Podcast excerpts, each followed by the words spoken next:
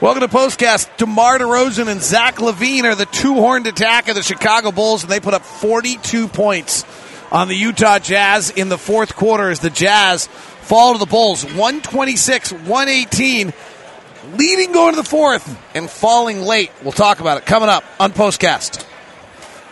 David Locke, along with Ron Boone, with you here on Postcast tonight as the Jazz unable to close out the Bulls. Jazz led this game going to the fourth quarter by five, and for the eighth time this year, which is the most in the NBA, and probably not really surprising in any way, the Jazz uh, lost this one, uh, leading going to the fourth, and they lose it tonight because of the Bulls' offensive fourth quarter explosion. The Bulls score 42 points. In that fourth quarter, they shoot 15 of 19. They shoot 6 of 7 from 3. So, Ron, how much just really good shot making by the Chicago Bulls and how much Jazz defensive failures? Well, they had two players that were shot at a great percentage and made big shots at, at, at the right time. Uh, 43 shots between those two teams, DeRozan and, and LaVine, and, and LaVine ended up with 6 for 12 there from the three point line. So that's the ball game right there. You just, you know, you, you got a backcourt there that can put a number of points on the board uh, that quickly. And they're veteran players. I mean, they they play loose, they get it done. It's hard. They're running everything up the top. They we watch them a lot this year. They do a lot of three man game stuff, but tonight they just did two man stuff. They just did Vucevic setting up at the top of the key, or uh, or between the top of the key and the and the three point line, and then DeRozan's coming off it. DeRozan's going to work, try to get in the mid range. You got a Linux switched on him a bunch of times. LaVine is if the Jazz went under a bunch of time. LaVine hit 11 threes last night, so he was ready to go tonight and buried another six of them tonight on his way to 36 points after scoring 41 last night.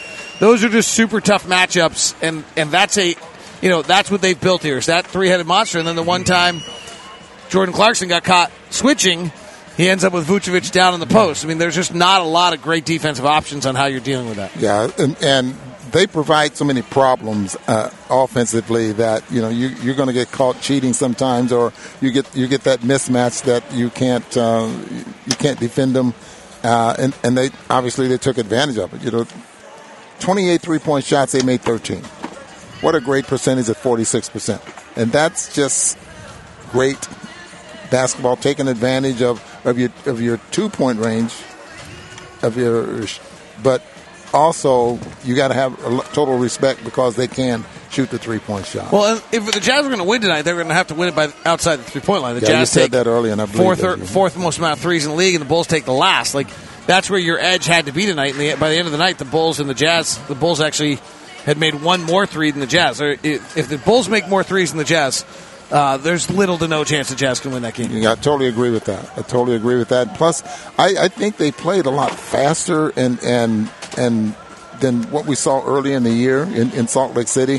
So maybe that's one of the reasons they've been on this surge. Um, maybe some good shooting has something to do with that as well. But uh, that probably has a lot to do with the surge that they're having as far as their, their one record. Bulls have won eight of their last 11, including wins over Philadelphia and Brooklyn in their last two outings. So that is a team that is certainly playing very, very well right now. For the Jazz, it's uh, let's just talk about the fourth quarter for a second. You know, it's not surprising to me. The Jazz have lost eight games now where they've led going to the fourth quarter. Tonight by five. The next closest Oklahoma City by six. Like this is not surprising to me. A new team put together without a marquee superstar player going into late in game situations. They, they still are. We could probably nitpick it. I mean, there's still some. There was a three shot by Malik Beasley. It was just not a good look tonight. There, there's just some opportunities and some moments where there aren't great looks by this team in the fourth quarter where a few too many possessions are getting loose. Yeah, and, and then again, I mean, sometimes it might be the, the combination of players you have out there on the floor. You have those out there on the floor because of maybe some foul trouble or some matchups that you think uh, you might have, and it, it could be a, a, lot of things. You know, Will is is you know he he'll be the first to tell you that you know he's. He, he, he struggles sometimes with you know combinations and everything out there on the floor, and, and that's probably what we're seeing now. But the fourth quarter is where you, if you have, if you're in the ball game, that fourth quarter is where you should be uh, really focusing on winning some games. He's got he was hamstrung a little bit tonight. Walker Kessler had a tough night and had five fouls. Ideally, when Vucevic is saying that pick, you'd probably like to have Walker Kessler out there. Then you can kind of trail a little bit, try to force him in the lane, do some things of that sort. But that Walker was not had five fouls. I don't know if he even played in the fourth quarter tonight. Um, he played zero minutes in the fourth quarter tonight. Uh, Ochai Agbaji did play 11 minutes and 39 seconds in the fourth quarter. He got the defensive assignment for the large part on DeMar DeRozan for a bunch of those possessions. Talen Horton Tucker closed the game trying to be a bigger defender than Mike Conley on some of those after Mike played the opening seven minutes of the fourth quarter. So Will was trying a lot of different things, knowing exactly what was coming down the stretch. Um, but just we had no answer defensively in any way. Yeah, it, it's it's obviously that, that that's a problem, and uh, the offense is definitely there. We, we have seen it all season long, um, but you know sometimes you have those ball games where you, are at a disadvantage at, at certain spot, uh, certain positions out there on the floor, and it is the guard line uh, uh, for the Jazz tonight. This game was great fun. Both the teams stayed within about six points most of the night, going back and forth. Uh, defenses won the first half. Offenses won the second half. The first half, both teams were about one point of possession, which means the defenses were playing really, really well. In fact, the second quarter I thought was one of the Jazz best defensive quarters of the entire year. They really were on it. They did a nice job. And then in the second half, the offenses won the day. A lot of great shot making. And from a Jazz standpoint, another really exciting outing by Ochai Agbaji. Uh, the, frankly, Markkanen tonight has 28. Agbaji has 19. Your two leading scorers are from the Cleveland trade tonight for the Utah Jazz. Uh, and Agbaji tonight goes seven of seven. He had four threes I, I, get a little nervous about getting super excited about a guy who's suddenly shooting 90% from three on back to back nights. That, that, seems unsustainable to me. But the two, some of the other plays I'm pretty excited about, Ron. The bounce pass he threw for the assist at one point around the defense and the left hand drive to the rack.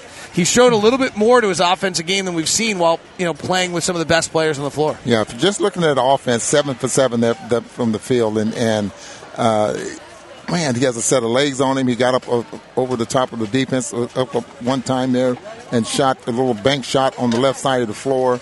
Uh, you can see the upside of his game, uh, and we'll see if, if, his playing time or his minutes start to increase to the point where he can um, uh, just grow as a player. I, I think in this league, pretty incredible. Out of nowhere, frankly Will Hardy the other day just announced, like, well, it's time for Ochai Agbaji to play and get some time. And then Will Hardy went and gave him the game ball after the game the other night instead of Lauri Markkanen, who had a career high 49, and said, hey, hey, I know Lauri had 49, but we're, like, not in that game if Ochai doesn't make that play. This is a guy who's worked hard for 40 games without a lot of dividends, stayed engaged the whole time. This is a, this is a great testament to the Jazz Salt Lake Stars program run by Scott Morrison, their head coach, by the Jazz development staff run by uh, Evan and uh, what the Jazz are trying to build here with these kids and, and, these opportunities with these young players to have Ochai go through this work and, and, frankly didn't have a great training camp or he would have come out of training camp playing. It wasn't as though somebody had some, uh, you know,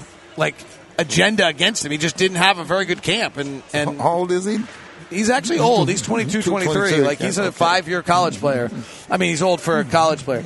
But I mean, you're seeing a guy now playing with a little confidence, earning it, and it's nice because Will Hardy's also made the comment: no free minutes. We're not giving free minutes, and he's earning these. Yeah, we, we watch how hard he works before the ball game in practice. I mean, he's putting his time, putting his minutes in.